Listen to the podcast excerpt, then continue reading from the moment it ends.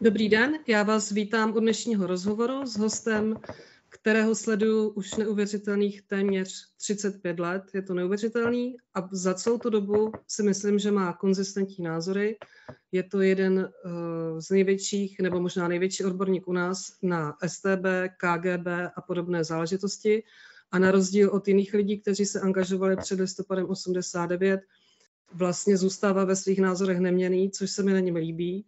A myslím, že to taky jeden z těch lidí, kterým jsem ještě na Gimplu posílala do vězení pohlednice z koťátky, abych mu vyjádřila svůj obdiv za to, že se nechal opakovaně zavřít za nás ostatní. Vítám Petra Cibulku a přeju mu hezké odpoledne. Ahoj Petře. Tak ahoj. Často na tebe v poslední době myslím v souvislosti s děním na Ukrajině, protože se mi mnohokrát vybavilo tvoje rčení o tom, že vlastně Ukrajina by měla být výkladní skříň Evropy, že by měla být v Evropské unii, že by měla být v NATO a že hájit Evropu z Německa může pouze ruský šílenec. Ty, ty slova mi rezonují v hlavě v poslední době velice často, když se koukám na, šol, na Olafa Šolce, který je vlastně spojený eh, s jiným užitečným idiotem jménem Schröder, a vlastně mám z toho velké obavy, tak si říkám, proč jsme tě vlastně jako neposlouchali před těmi lety a proč se něco takového už dávno vlastně nestalo v Evropě, proč není Evropa sjednocená? Tak pokud na to můžu odpovědět, eh, odpovím svoji tradiční větou, že na západě neznám politika, většinou ani novináře nebo generála, který nefízluje pro Rusko. Takže to, co dělá eh, předtím Merkelová, teď Scholz nebo Schröder nebo kdokoliv, to jsou pořád jenom ruské hry a e, nejlépe to je vidět na tom, že pro napadenou Ukrajinu prakticky nehnuli prstem. Kromě keců a znepokojení a vážných znepokojení prostě neudělali nic.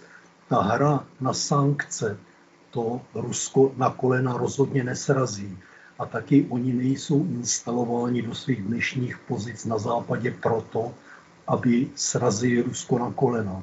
Takže já si myslím, že západní elity v politice, mass médiích, v generalitě, tajných službách dělají pouze to, co od nich Rusko očekává, když je tam dosadilo.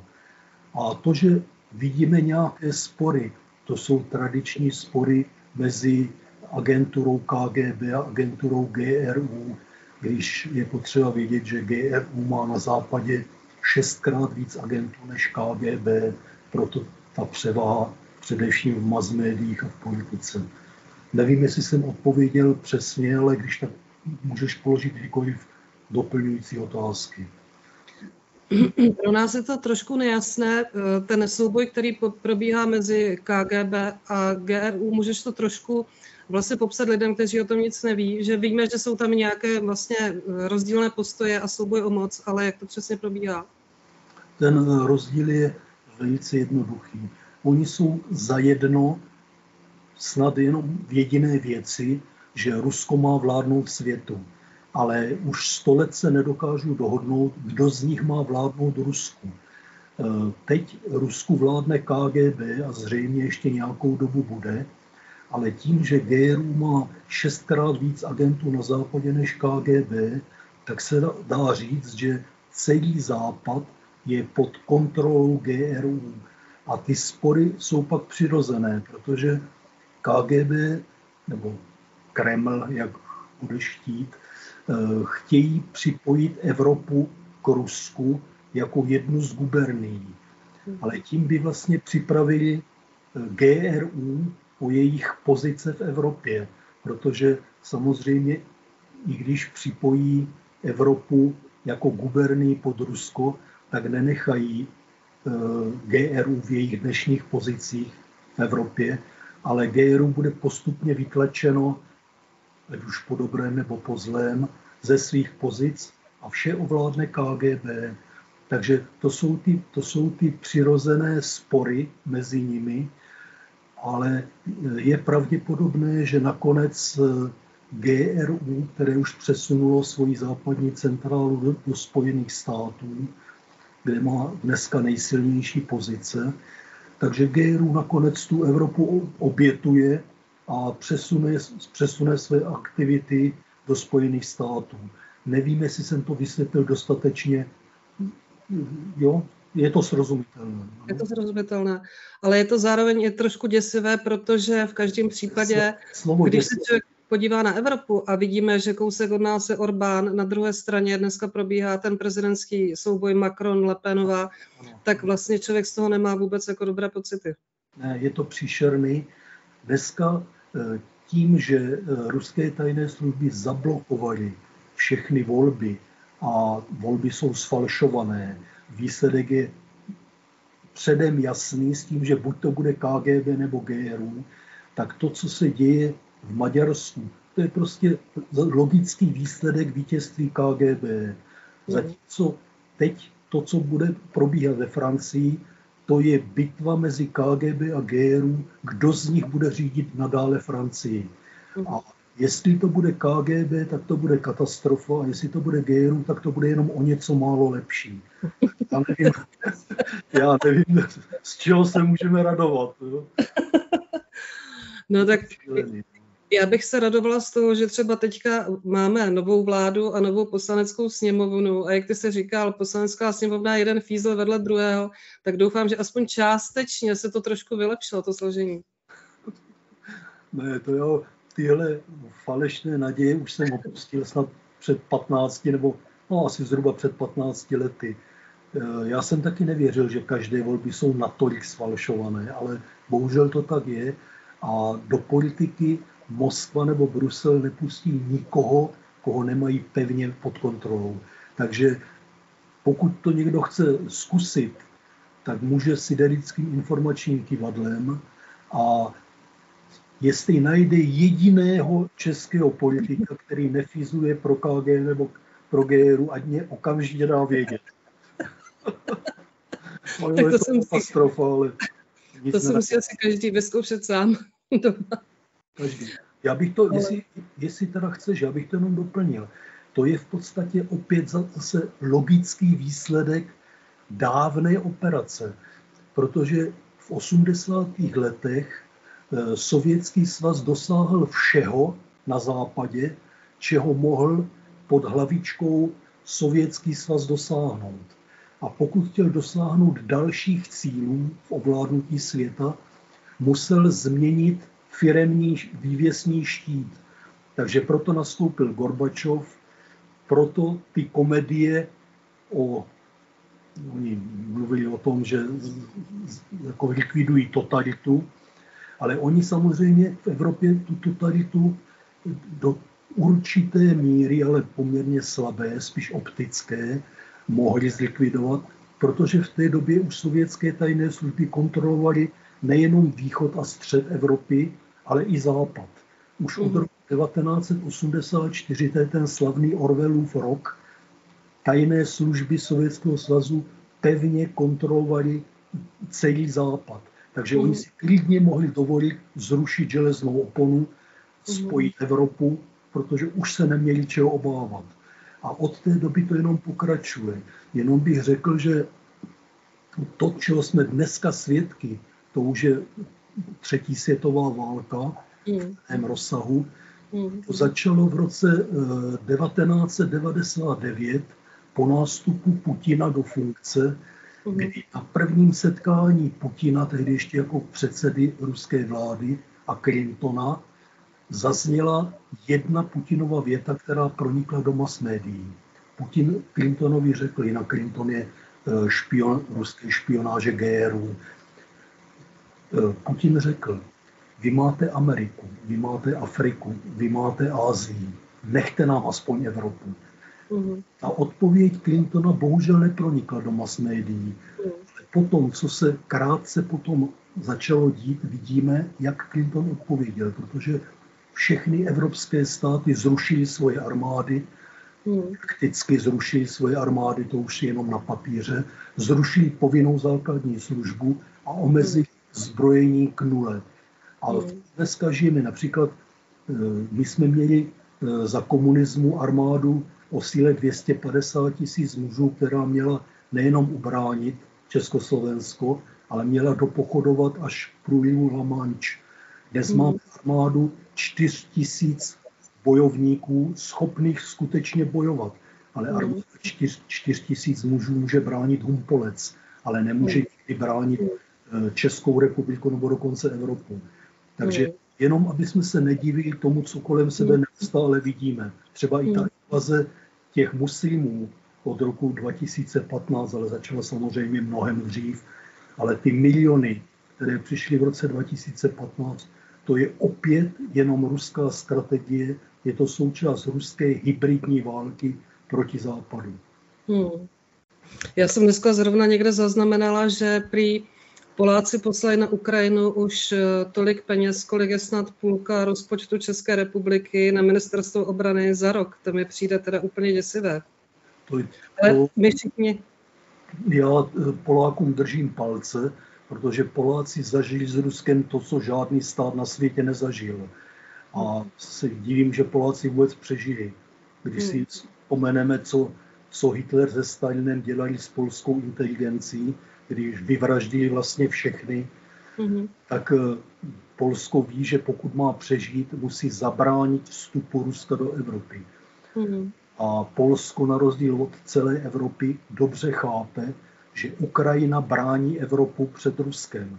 A mm. každý, kdo to nechápe, tak by neměl být v politice, v mass médiích anebo v armádě, ale měl by třeba prodávat v supermarketu někde u pokladny.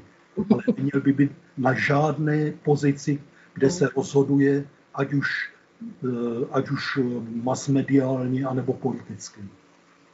Já jenom jsem chtěla říct, že vlastně je to takový smutný, ale že těch posledních 30 let jsem pořád slyšela, že my všichni, co vlastně máme strach z toho z Ruska a říkáme, že bychom měli být nezávislí energeticky, takže jsme jako paranoici, že studená válka už skončila a teď vlastně se ukazují ty důsledky tady té strašné jako lehkomyslnosti. Ale to, jsem... to ti ale rád vysvětlím, protože to, že Rusko nepředstavuje hrozbu, že Rusko je evropské, součást Evropy a že je demokratické, to nám říkali pouze ruští agenti v politice, hmm. mass médiích. Hmm. Takže hmm. Rusko potřebovalo, aby hmm. Západ ztratil ostražitost před Ruskem, přestal se Rusku bránit a naopak se mu plně otevřel. Tady třeba nedávno jsem četl článek, že jeden ruský politický vězeň před několika dny potkal v Praze důstojníka KGB, který ho vyšetřoval a uvěznil ho snad na sedm let. Ale ten KGBák dostal normální výzum do České republiky a normální občanství a dnes už ho nelze e, vyhostit. Takže ptejme se politiků, kdo je za tuto politiku zodpovědný. Určitě vám řeknou, že nikdo, jako vždycky. U nás nikdo nikdy není za nic zodpovědný. Ale já bych za to dával do životí. Hmm. To je úplně skandální. A teď jsem si všimla taky, že vlastně, jak začala válka na Ukrajině, tak chvilku bylo tak jako ticho nebo překvapení, eh, dezinformátoři nevěděli, co mají přesně dělat. A teď najednou se to začíná měnit a slyšíme, že vlastně do čela České národní banky bude jmenovaný Vladimír Dlouhý, komunista z prognostického ústavu, který studoval Vani, že jo, v době, kdy Václav Havel byl zavřený, on se potom chlubil hned po listopadu tím, jak se spolu tykali úplně obrátil, přeběhl na druhou stranu a teď vlastně tenhle člověk má řídit Českou národní banku, další podobný uh, ševčík na Vysoké ekonomické škole, který byl vlastně podezřelý z kontaktu s vojenskou rozvědkou v 80. letech, exkomunista. Znamená to, jako že ty Rusové zase si tady se, uh, ty své lidi snaží dosadit, nebo my jsme paranoidní, nebo je to jenom náhoda? Ne, ne, ne. To je prostě neměná strategie Moskvy, neměná. Oni když udělají jeden krok dozadu, to byl ten rok 89, tak současně už mají připraveny dva nebo tři kroky vpřed. Takže, jak jsem říkal, jako sovětský svaz dosáhli všeho, čeho bylo možné dosáhnout. Teď pod novou hlavičkou demok- nového demokratického Ruska se na chvíli stáhli do pozadí a teď opět obnovují a posilují nejenom obnovují, ale posilují svoje bývalé pozice. Takže, když to řeknu úplně blbuvzdorně, i když někdo neumí pracovat s kivadlem, je psychotononicky negramotný, a nedokáže si zjistit, kdo je na západě kdo, tak hmm. musí chápat jednu věc. Západní tajné služby nedokázaly za 30 let odhalit prakticky jediného agenta Moskvy. To je nejlepší důkaz toho, že Orwell s tou knihou 1984 měl pravdu a od té doby nám stoprocentně vládnou pouze agenti ruských tajných služeb. A jenom se mezi sebou strkají, jestli pozici má obsadit KGB nebo GRU, ale jiný boj nevidíme v médiích. Já teda bych se zastala BIS, protože vím, že vlastně se hráli kladnou roli ve Vrběticích, nebo prostě občas jim podaří někoho odsaď dostat ven. My to třeba ani nemusíme všechno vědět, co dělají, ale spíš myslím, že jde o to, že my jsme nepochopili, kdo z těch lidí je v těch eh, vedoucích pozicích u nás, protože my jsme třeba s Mirkem Odrážkou, badatelem, zveřejnili uh, údaje k Cyru Hešlovi, který byl donášející STB. Potom uh, podle Mirka Odrážky se ukázalo, že vlastně o, jeho spis měl zájem KGB, takže vlastně není vyloučený, že on s nima byl v nějakém kontaktu.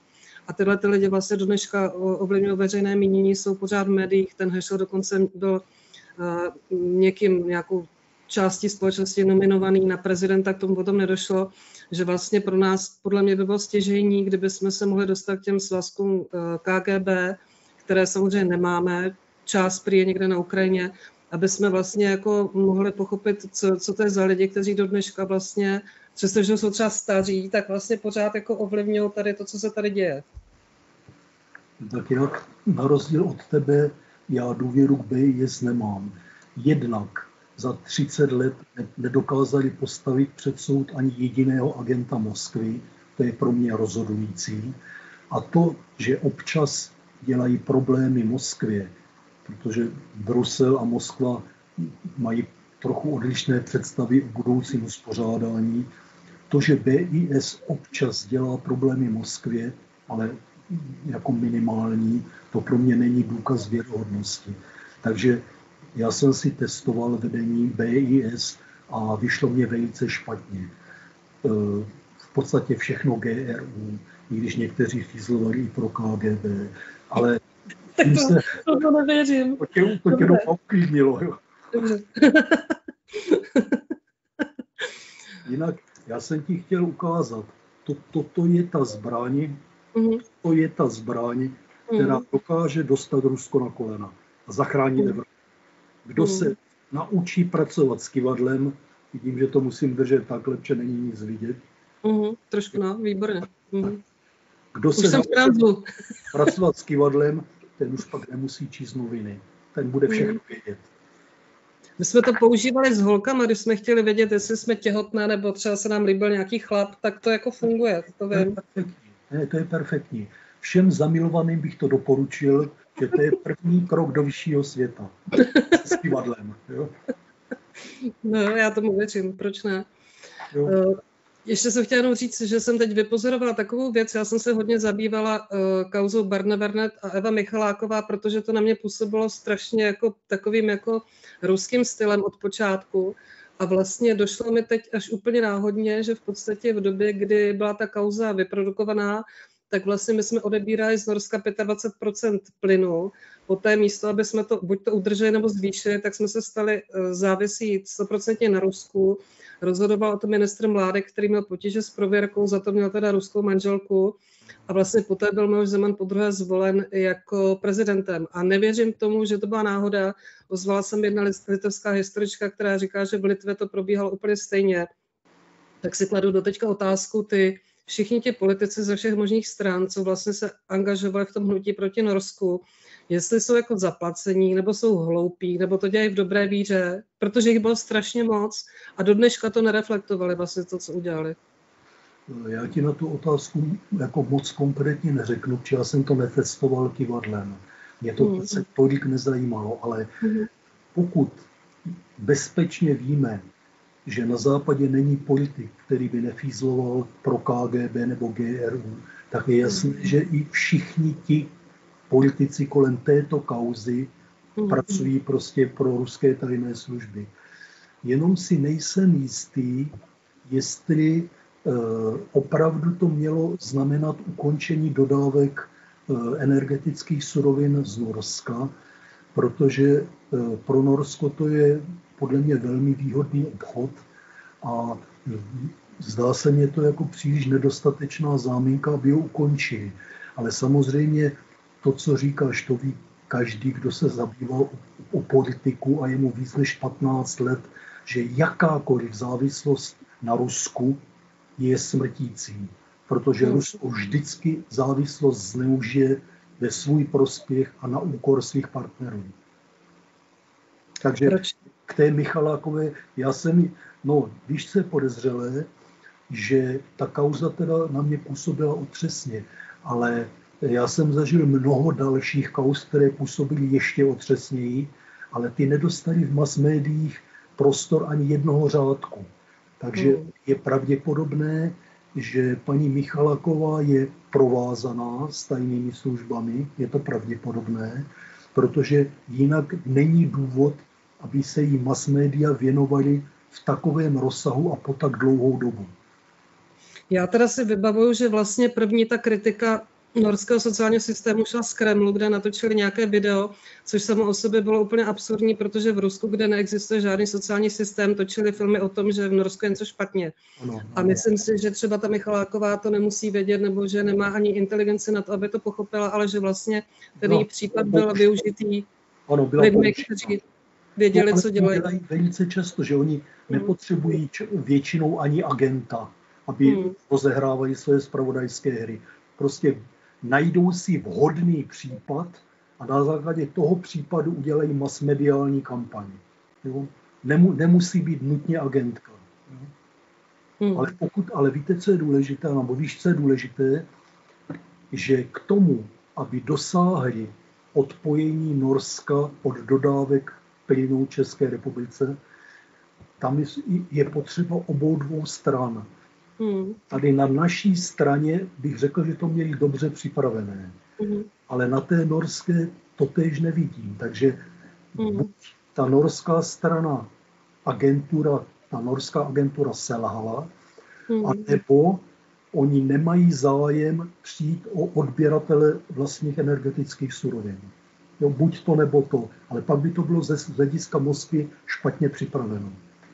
No my jsme se totiž dostali do situace, že Čechy a snad Lotyšsko jsme jediní, kdo jsou stoprocentně tady v Evropě závisí na tom Rusku. A to je přece úplně skandální situace. To přece ty lidi, co o tom rozhodovali, tak eh, proč to jako dopustili? To ví člověk i laickým rozumem, že vlastně není dobré být jako závisí. To já říkám, máš pravdu a to já říkám desítky let, hmm. že každý, komu je víc než 15, chápe, proč hmm. je nebezpečné být závislí na Rusku v jakékoliv oblasti. Přesto všichni politici, novináři, generálové necítí z hlediska hmm. závislosti na Rusku sebe menší ohrožení. A když to ještě dotáhnu dál, z mass médií už desítky let zmizel termín bezpečnostní riziko a hmm. infiltrace západu ruskými tajnými službami. To jsou dvě témata, která mm. úplně zmizela ze všech mm. mass médií. Což je zase mm. důkaz toho, jak pevně ruské tajné služby KGB a GRU mají pod kontrolou celý západ. No, protože ta hybridní válka je i v těch slovech, že já jsem se třeba teď zamýšlela nad tím, jestli není čas se přehodnotit to uh, ruské osvobození v roce 45, protože to žádné osvobození nebylo. Že? No jistě, to bylo zotročení, dokonce, když se podíváš na počty obětí Hitlera a počty obětí Stalina, tak Stalin snad povraždil desetkrát víc lidí než Hitler. Přitom dokonce i Židů povraždil Stalin mnohem víc než Hitler. Ale přitom se pořád mluví o zločinech nacismu, ale nemluví se o zločinech komunismu. To je zase jenom další parodie na to hmm. takzvané osvobození. Jo? Jedno, jedno, jednu z růdu tu nakopali hmm. do zadku, ale druhé zrůdě nás nechali. Zkusy nastudovat jednání eh, Churchill, Roosevelt, Stalin, jednak na Jaltě, ale už i před Jaltou zjistíš, že to je prostě vlasti zrada. Roosevelt byl už od roku 1933, co se dostal do funkce, jenom loutka Stalina. Hmm. Roosevelt byl loutka Stalina, jeho agent. A najednou Stalin a jeho loutka Roosevelt vyšachovali Churchilla, který se snažil zachránit Evropu před ruskou nebo sovětskou okupací. To tam všechno z těch dokumentů, to všechno je jasné. Tam jsou i ty dialogy zachyceny. Stanoviska Churchilla, stanoviska Stalina a Roosevelta. Z toho by zvracela. Prostě Západ nás prodal, prodal Polsko, prodal celou střední a východní Evropu, ale vydává to za osvobození. Jo, to je prostě ta katastrofa. A tady nejsou politici a nejsou novináři, kteří by se proti tomu postavili. Hrozný je, že vlastně ta situace se teď opakuje s tou Ukrajinou a člověk cítí úplnou bezmoc, jako a vztek a smutek a lítost, že vlastně nemůže vůbec jako nic v podstatě udělat. No. Já se právě děsím toho, já pořád doufám, že k tomu nedojde, ale děsím se toho, kdyby ti ruští nacisté uh, zvítězili na Ukrajině, tak přepíšou hmm. historii a budou celému světu tvrdit, že když vstoupili na Ukrajinu, tak všichni Ukrajinci tleskali, měli slzy dojetí v očích, hmm. si jim květové dary. To jsme hmm. všechno zažili, sami jsme to zažili. A to tež by bylo na hmm. Ukrajině. Já jenom doufám, hmm. že Ukrajina se ubrání a ty ruské okupanty vypráská. Ale bez pomoci Západu to samozřejmě nezvládne. Ale Západ předstírá kromě keců, že necítí žádnou hrozbu pro Evropu. Jo, ale to je vlastně zrada. Celý Západ, celé NATO mějí teď pracovat pro Ukrajinu. A dělají to minimálně a jenom některé státy. A když se podíváte, kdo dneska řídí NATO, tak zjistíte, že to je sovětský agent, starý sovětský agent dneska řídí NATO. To je, to je ve Wikipedii. Ve Wikipedii zadej si jeho jméno do Wikipedie a se dozvíš věci, ti budou stávat hrůzou vlasy na hlavě. On už někdy v 70. nebo 80. letech měl přímé kontakty na sovětskou hmm. ambasádu v Norsku a hmm. na, na důstojníka KGB to je prokázáno, že i Wikipedie, která je jinak pod kontrolou GRU, o tom, o tom prostě informuje. A tento člověk řídí obranu Evropy před Ruskem. To je prostě komedie. Ale podle tohoto NATO dneska postupuje vůči Ukrajině. Blokuje její přijetí do NATO a když dneska Ukrajina je v tom nejhorším postavení vůči Rusku, tak NATO nehnulo prstem.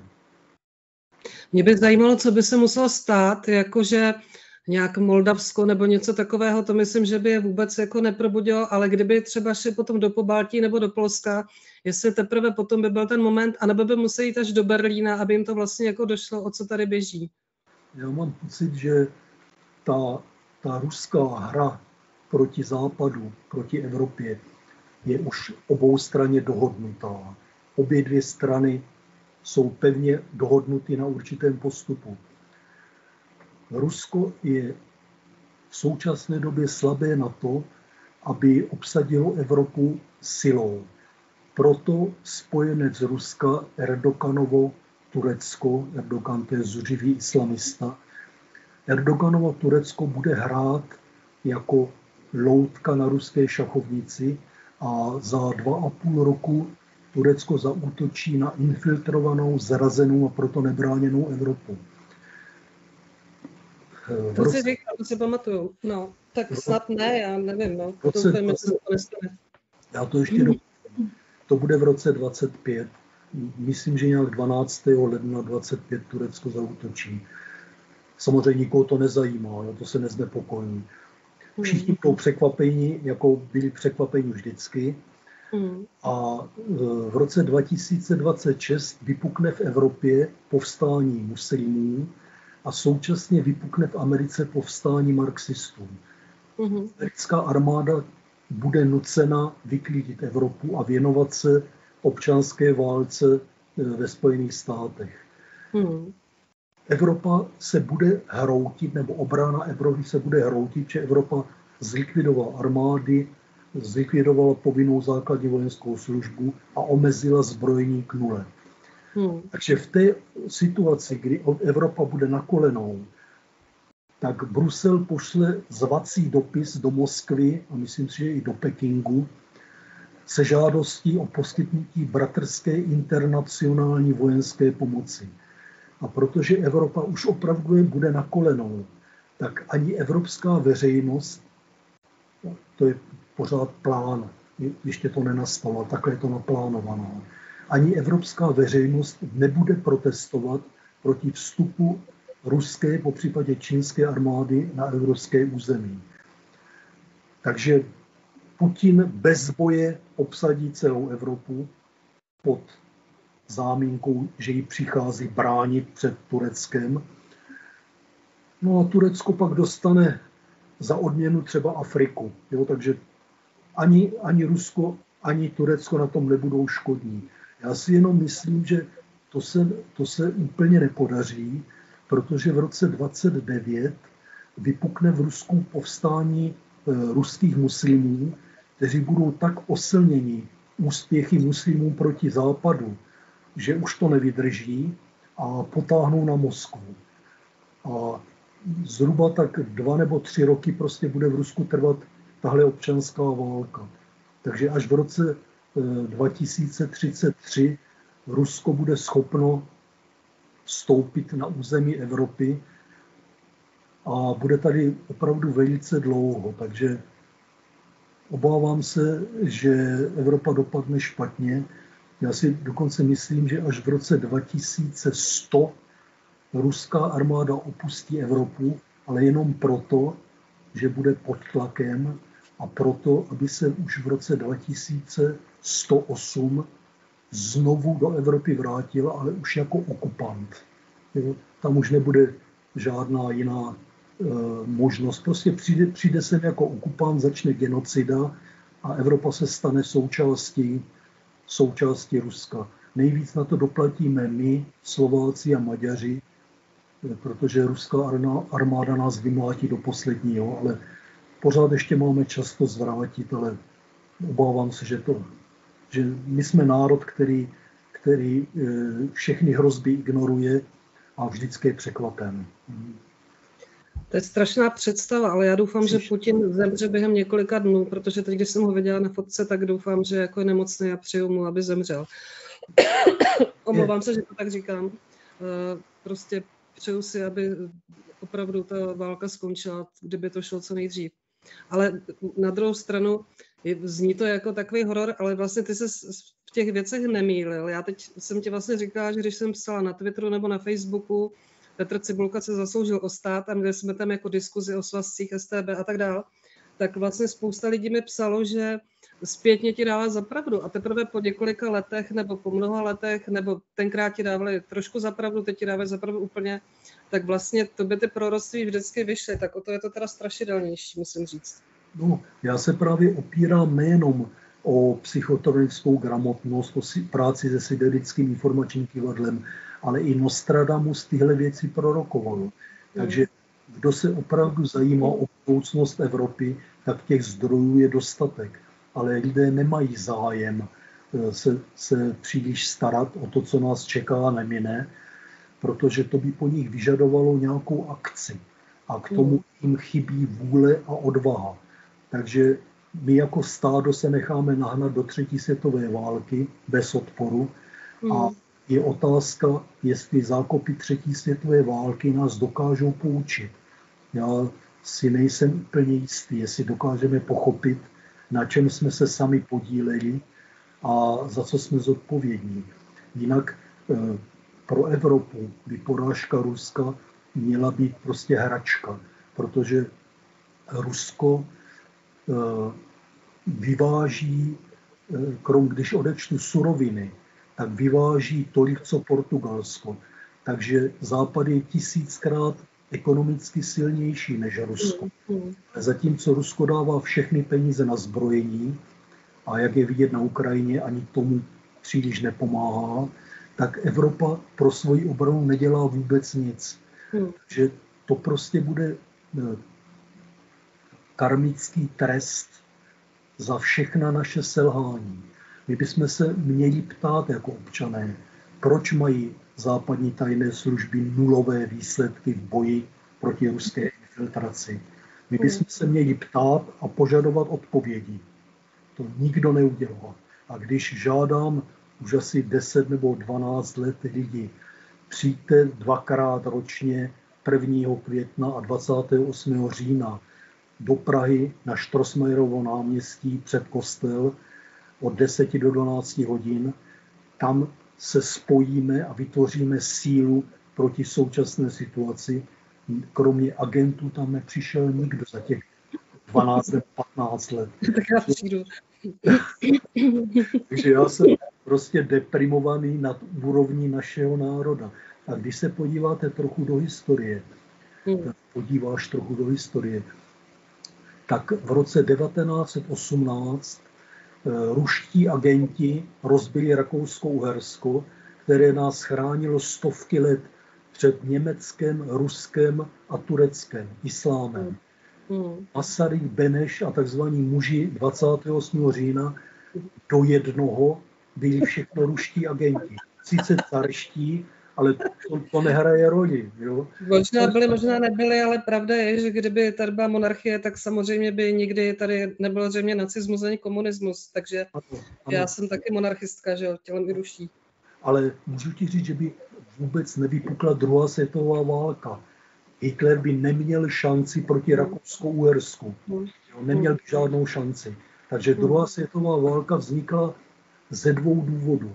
Jednak ruští agenti splnili nakonec úkol a rozbili Rakousko-Uhersko a e, československé legie na Sibiři zradili admirála Kolčaka, bílého admirála, admirála Kolčaka, vydali ho komunistům na popravu a vyklidili Sibiř, přestože měli dostatek sil, aby komunismus v Rusku zlikvidovali.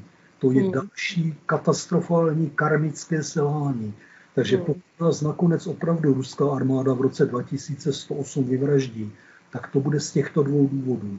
Selhání hmm. Rusku a selhání proti Rakouskou Hersku. Karm, karmická vina je obrovská. Hmm. To jsem ty asi dost zaskočil, že? Ne, ne, ne, já jsem přemýšlela jenom nad tím, že můj pradědeček byl legionář, samozřejmě. A já jsem prostě dítě okupace, takže matka, když chodila těhotná, tak se bála, že jí střelí do břicha a já už mám v děloze, nebo z dělohy mám zakódovaný geneticky úplně odpor vůči Rusům, který teď se mi tak strašně zase aktivizoval, že vlastně mám v sobě jako nenávist a vlastně musím s tím nějak pracovat, abych se ho prostě, protože samozřejmě znám spoustu Rusů, kteří takový nejsou, ale to jsou všichni ti, kteří museli odejít nebo prostě žijou někde v západní Evropě a tak dál. No je to těžký, no. no nejlepší knihy o Rusku napsal uh, František Hrabal, myslím, že čtyři knihy vydal.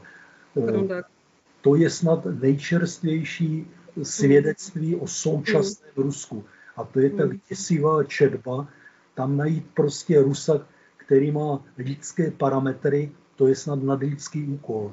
On říká, že mezi všemi Rusy, se kterými se setkala, to byly tisíce Rusů, má hmm. snad jenom deset lidí, hmm. kteří jsou opravdu jeho přátelé, kteří sdílejí západní hodnoty svobody a demokracie, zodpovědnosti deset lidí maximálně. Ti ostatní to je stádo, když my na tom nejsme o mnoho lépe, ale žijeme v civilizovanějších poměrech. Takže, ale když se podíváš na to, co jsme dělali za komunismu, to byly statisíce udavačů, kteří hmm. dostali hmm. do vězení statisíce lidí. Nikdo hmm. z nich za to nebyl do dneška potrestán. Žádní hmm. soudci, žádní prokurátoři, žádní STBáci, nikdo nebyl potrestán, o komunistech ani nemluvě. Hmm. Takže to jsou, to jsou ty komedie, jejichž jsme obětí a které si necháme líbit. Hmm, to je strašný. Je Já teda... Příšerný. Já sleduji Alexandra Mitrofanova, který má velké vlastně znalosti o Rusku a píše výborně a sleduju, jak je vlastně napadaný ze všech stran možných, protože dehumanizuje lidi a tak dále. A já vlastně jsem s ním naprosto zajedno má pravdu, protože když to člověk zná, tak vlastně vidí, o co jde. A teď eh, sledu po těch masakrech v Buči a po těch eh, různých informacích, co už teď máme, že už to trošku jako ustává, že už možná i těm lidem dochází, co tam vlastně jako obhajovali. Já právě se děsím. Mně chodí denně desítky mailů ruské propagandy, mm. ruských mm. listů, A já mám pocit, že ti lidi jsou snad skamenělí v těch svých mm. názorech. To je od ruské okupace, kterou jsme zažili do dneška, já tam nevidím žádný posun. Oni lžou stejně, jak nám lhalo rudé právo za, za komunismu a ruské okupace. Opravdu rád bych zaznamenal posun v jejich názorech, ale já tam žádný posun nevidím. Je to hrozný, protože já jsem včera psala o tom, že vlastně proč je potřeba vyzbrojit Ukrajinu a proč jsou ty zbraně potřebné. A hned jsem se zase vykoledovala nějaké trestní oznámení a v podstatě mám deja vu, že jsem v roce, já nevím, 88, 89, že zase mám jako přestupky, prostě, že se vracím do mládí a že to nikdy jako neskončí tady v tom prostoru, že by se člověk musel odstěhovat někam na Nový Zéland nebo do Kanady nebo já nevím, někam, kde by to k němu jako nedolehlo. No, tohle tě nepo, nezachrání. Eh, jak Kanada, tak Nový Zéland jsou rozpočtovány tajnými službami. Tam je to podle mě stejné, úplně stejné. Tady, tak do Afriky. Jo, tady je největší katastrofa v tom, že eh, Rusové nebo ruské tajné služby nejsou idioti. Hmm. Oni ví, co formuje veřejné mínění na západě, že to je Google, že to je YouTube, že to jsou sociální sítě a všechno mají pod kontrolou, teda konkrétně GRU. A já už jsem zažil za těch posledních asi 15 let, že mě GRU vymazalo na YouTube snad 1500 videodokumentů, mm-hmm. byly mm-hmm. proti Rusku, které varovali před Ruskem. A vy, vymazali mě několik, nebo spíš bych řekl dneska mnoho kanálů na YouTube. Já už mám snad jenom tři fungující kanály na YouTube, proto jsem se přesunul na mm. odyssey.com, mm. odyssey.com, mm. kde zatím toto spravuje KGB. Tady člověk si nemůže vybrat. Buď mm. budeš publikovat pod GRU, nebo budeš publikovat pod KGB. A. KGB zatím takhle nemaže. Mě snad vymazali jenom jedno video za celou tu dobu. Takže mm. Zatím jsem teda na té Odyssey, když něco mám ještě na YouTube a jenom čekám, kdy se KGB a GRU domluví a vymažou mě kompletně všechno. Či jak se ta válka blíží, tak ta politická cenzura je čím dál ostřejší. Je to tak a ještě taky dělají takové věci, mě třeba pořád nepříjemňují život, že mi na Wikipedii píšou nesmysly. Třeba mi tam pořád píšou, že jsem jako ukradla dítě, a já jsem jí napsala, jako, že to není pravda a vlastně pořád, eh, protože už neví vlastně, co by se jako vymysleli, tak eh, jdou tyhle ty pomluvy. Předtím mě pomluvali, že jsem jako neplodná, ukradla jsem dítě, teď jsem zase ukradla další dítě a vlastně vždycky to v těch lidech zanechává takovou tu emoční stopu, což je ten výdobytek té hybridní války, že si toho člověka zařadí, že prostě Želenský je narkomán nebo je, já nevím, nacista, při, při, přičemž on je teda z židovské rodiny, a vlastně lidi nepřemýšlejí a vždycky si udělají nějaké krátké jako spojení a je vlastně strašně umorné s tím bojovat, že se člověk říká, proč bych s tím vlastně jako bojovala. Ale když si myslím, když to člověk nechá jako přerůst přes hlavu, tak se nám to potom vymstí. Že prostě každý z nás by mohl něco jako ve svém okolí udělat eh, pro to, aby to tady takhle prostě nefungovalo. Tady je problém, že my jsme tak otupělý národ, mravně a politicky, v podstatě jsme političtí hlupáci že tady hmm. několik set nebo maximálně několik tisíc ruských fízlů nasazených do těch eh, internetových diskuzí hmm. úplně převálcovali každý jiný názor. Hmm. A přestože je 10 milionů lidí, kteří hmm. nejsou ruští hmm. fízlové, tak ti tam nejsou vidět. Tam, když se podíváš na YouTube, nebo v podstatě kamkoliv, kde se diskutuje, tam máš 90 nebo 95 eh, ruské propagandy. Tam hmm. normální člověk, ten tam vůbec nevstoupí a nepošle ty lidi někam. A já, když jsem je začal posílat tam, kam patří, tak mě zabl- zablokovali možnost diskutovat. Jo, takže to je prostě řízeno všechno Moskva, Brusel. Tam oni, oni nepřipustí žádný názor, který jim stojí v cestě. Kdo se jim postaví do cesty, toho zlikvidují. Brusel nevím, ale mám eh, čerstvou zkušenost jak z Twitteru, tak z Facebooku, že jsem zveřejňovala fotky, jak jsem lila barvu na ruskou ambasádu a Twitter mi, obstavil, Twitter mi obstavil účet a na Facebooku mi prostě napsali, že mě smažou, pak jsem tam sdílela koláž Putina, jak na něj čurá pes.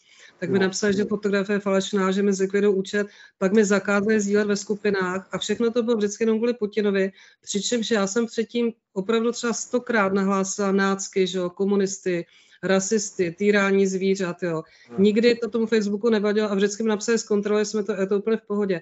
A teďko od té doby, co je ta válka, tak mi neustále ten Facebook píše, že mi zruší účet a i lidi kolem mě, kteří nejsou ani žádní aktivisté, jenom třeba sdíleli články, tak jim taky zakázali prostě spoustu věcí, nebo jim napsali, že jim zruší účet, je to úplně jako peklo.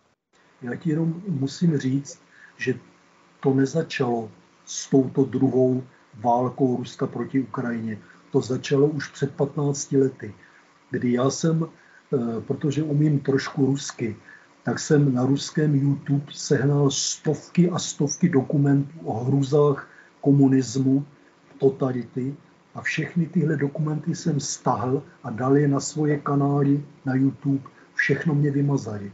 Takže to hmm. začalo opravdu už před 15 lety, protože pokud se tyhle operace, o kterých jsem mluvil, okupace Evropy plánují na desítky let dopředu, tak oni už před 15 lety věděli, že musí zabránit tomu, aby eh, občané Evropy vnímali Rusko jako satanské impérium zla.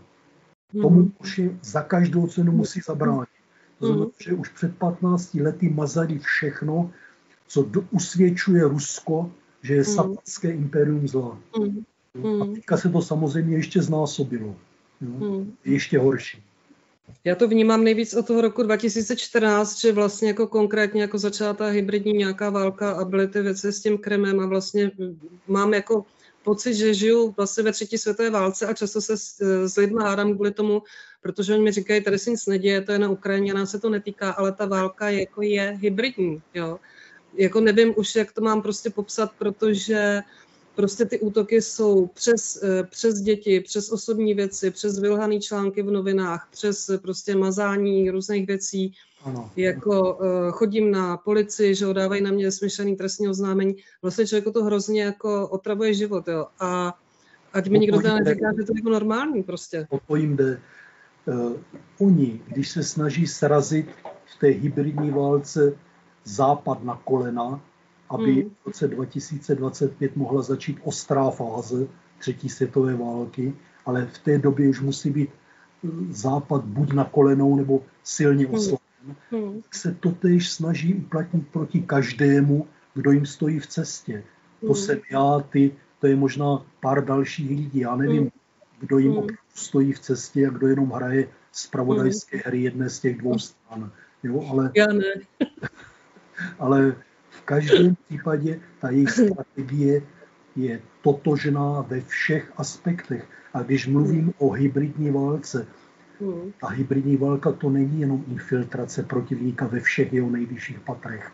To je samozřejmě základ. Základem úspěšné hybridní války je totální infiltrace protivníka. Ale ta hmm. hybridní válka má tisíce aspektů. V podstatě každý prvek, každý krok který oslabuje Západ, je součástí ruské hybridní války. A těch hmm. kroků jsou tisíce. To, hmm. když se podíváme dneska na takzvanou uh, inkluzi ve školství, to je ruská hybridní válka. Třeba... Ne, to ne. No, to, to, to je stoprocentně, stoprocentně. Zjistí si to kivadlem, uvidíš. Když třeba moje, eh, teda naše, naše místo předsedkyně Eh, eh, doučuje svoje vnuky v Británii přes mm-hmm. Skype, mm-hmm. tak zjistila, že v páté třídě ty děti neumí malou násobilku. To je mm. prostě katastrofa. Mm. Já jsem zjistil uh, z jiných dokumentů, že britský průmysl si stěžuje na to, že absolventi britských státních škol jsou nezaměstnatelní, protože po ukončení vzdělání jim dělá problémy čtení, psaní a hmm. počítání. Hmm. To je hmm. výsledek inkluze. Ale to je nutné, logické, protože když spojíš pomocné školy s normálními školami, tak samozřejmě musí snížit úroveň na úroveň těch pomocných škol. Sice nám se to vydává jako za obrovský pokrok, ale je to jenom ruská sabotáž, ruská diverze. Zjistí si to kivadlem samou vidíš. To já se teda nemyslím, ale zrovna včera jsem byla na takovém ukrajinském dní a mluvila jsem tam s chlapečkem z první třídy, který mi vysvětloval, že mají spolužáka, to byl Čech, ale tatínek je nějaký cizinec a říkal mi, že mají spolužáka z Ukrajiny a ten se jsem přestěhovala s babinkou, že na Ukrajině se střílí a že to je pro ně těžký, protože vlastně uh, tam se střílí a u nás se teda zatím nestřílí. A jak jsme tak spolu mluvili, tak já jsem se vlastně úplně rozplakala, protože to byl opravdu kluk z první třídy. Jo. A pak jsem mluvila s tuhou maminkou a říkala jsem jí, že podle mě je to všechno otázka rodiny a těch rodičů, protože když ty rodiče jsou normální a mluví s těma dětma, tak pak ty děti jsou i v první třídě takhle vlastně empatický vůči násilí a jako chytrý. Ale když ty rodiče takový nejsou, tak ani ta škola s tím podle mě vůbec nic nenadělá. Jo? No, já si myslím, že uh, naše generace, my jsme obětí komunistického školství, ale po 17. listopadu se nic nezměnilo. Všichni komunističtí ředitelé a učitelé zůstali na svých místech a pokračují dál. Takže já nevěřím, že by se ve škole děti naučili, co to byl komunismus, co to byla totalita, co to bylo takzvané osvobození v 45. roce, podle mě se nedozví nic z toho. To znamená, že teď, když začala ruská válka na Ukrajině, už druhá, já nevěřím, že tady ti komunističtí učitelé budou říkat dětem ve škole pravdu. Hmm. A ti rodiče, ti jsou tak zapřaženi do práce, že na to hmm. nemají času. Hmm. Ale to je hmm. zase zločin tohoto státu to je zase jenom hybridní ruská válka, tentokrát proti rodinám. Protože není normální, když otec i matka chodí do práce na 8,5 hodiny a tak mm. živí rodinu, zatímco mm. už za Rakouska-Uherska před první světovou válkou muž střední třídy uživil mm. manželku, tři nebo čtyři nebo pět dětí a služebnou. A zvládl, zvládl to. A dnes najednou po sto letech mm. člověk střední třídy je rád, když vůbec tu rodinu uživí, o služebné ani nemluvě. Takže to, hmm. To je strategie, to nejsou selhání jednotlivců, nebo jo, to je prostě strategie, jak nahnat ženy od dětí k ponkům, do fabrik, jo, někam prostě do zaměstnání. A to je ten zločin, protože pak získá monopol na výchovu dětí tento bolševický stát nebo postbolševický stát. A to je to špatné. Je tady, je tady eh, řada těch učitelů nebo ředitelů nebo ředitelek a učitelek, kteří vlastně ty děti to učí, ale jak jsem vypozorovala, tak je to vždycky jako jejich osobní iniciativa, že to nejde se zhora, jako třeba v Německu, kde to vlastně řídí stát. A kde jsem si říkala, jak jsem nepřítelkyně státu skoro ve všech ohledech a nechce, aby ten stát do něčeho zasahoval, tak bez toho se to asi neobejde. Protože když nebudou všichni vědět jako se zhora, že mají učit eh, o dějinách komunismu a všechny tyhle ty věci z 20. století, tak ty učitelé sami od sebe to dělat nebudou, pokud to nejsou nějací nadšenci, jakože nějací třeba taky existují, ale nejsou jako ve většině. Já si myslím, že eh, máš pravdu v tom, že první selhání z mého hlediska je to selhání, z hlediska Moskvy je to naopak vítězství, je na centrální úrovni. Pokud ministerstvo školství bude vydávat sfalšované učebnice, hlavně historie, tak je jasné, že učitel se bude držet těchto sfalšovaných učebnic a nebude říkat to, co sám zažil, protože by se dostal do konfliktu s oficiálně posvědčen, osvědčeným a schváleným a posvěceným eh, konceptem. Jo? To je všechno jde z centra, každá ryba smrdí od hlavy, ale my to musíme pochopit. Aby se taky dostala možná do konfliktu sám se sebou, protože buď to sám je bývalý komouš, nebo jeho rodiče byli komunisti, nebo jeho tchán je komunista a je to prostě těžký pro ty lidi si to přiznat. A já jsem si vždycky myslela po listopadu, že ten můj názor jako na ten komunismus je vlastně jako normální a že lidi ho třeba neprojevovali, protože se báli nebo to nevěděli. A teď ho vlastně se dostávám do situace, kdy se mi zdá, že ta část té společnosti, která to vnímá stejně zase úplně jako miniaturní, jako to bylo za normalizace, jo? že vlastně většina společnosti buď to neřeší, nebo jim to jedno, nebo mají důležitější problémy, nebo mají existenční problémy. a že vlastně tady to není jako téma vlastně skoro pro nikoho. My jsme takový v podstatě jako šílenci, co pořád jako třeba říkáme, že se mají učit dějiny 20. století, co to byl komunismus. Protože většina lidí řekne, to už není jako téma doby, teď prostě jsou jiné jako plány. My, my žijeme prakticky v komunismu. To, že komunismus si dneska říká eh, svobodná demokratická společnost, to je manévr. To je právě to, o čem jsem mluvil, že Sovětský svaz dosáhl všeho, co byl schopen jako totalitní komunistický stát dosáhnout, aby dosáhl i to ostatní, musel změnit vývěsní štít, v tom my dneska žijeme. Ale hmm. to, je, to je vlastně skrytá totalita. Do politické soutěže nebo do politické soutěže můžete vstoupit, ale nemůžete v ní nikdy zvítězit, protože každé volby jsou sfalšované. Takže ten problém vidím jako, já tam právě nevidím nějakou logickou chybu. Prostě jak to Moskva naplánovala, tak to teďka probíhá. A já sám jsem z komunistické rodiny. Můj dědeček byl komunista, můj otec byl komunista a já jsem antikomunista, odpůrce komunismu. Mm. Takže to, že já jsem se dokázal odpoutat od rodinné tradice, já to považuji za samozřejmé. Přece mm. nebudu podporovat zločin jenom mm. to, že moje rodina s ním byla spojena. Mm. To je podle mě samozřejmé tak já jako nechápu, lidem, nechápu lidi, kteří jenom proto, že jejich dědeček nebo otec byl komunista, pořád mlčí ke zločinům komunismu a k ruské okupaci. Je to, to podle mě to takový jako postkomunismus, že jsme taková jako postkomunistická společnost. No. Ale zlomená. My jsme tak zlomená společnost, že i když dostaneme pravdivé informace, tak je hmm. budeme slyšet, nebudeme je vidět a radši zalezeme, sklopíme hlavu. Měli bychom skončit nějak optimisticky. Tak já, když optimisticky, tak já věřím, že třetí světová válka dopadne jinak, než jak jim Moskva naplánovala. Budeme si držet palce. Petře, děkuji ti moc krát za, za rozhovor a za to, co děláš. Moc si to vážím. Jo. A mám ráda lidi, kteří jsou autentičtí a kteří vlastně si trvají na svém a jdou proti proudu. To je cený pro mě. Taky děkuji ti, že jsi ozvala. Měj se. Ahoj. Ahoj. Všechno dobré. Taky všechno dobré.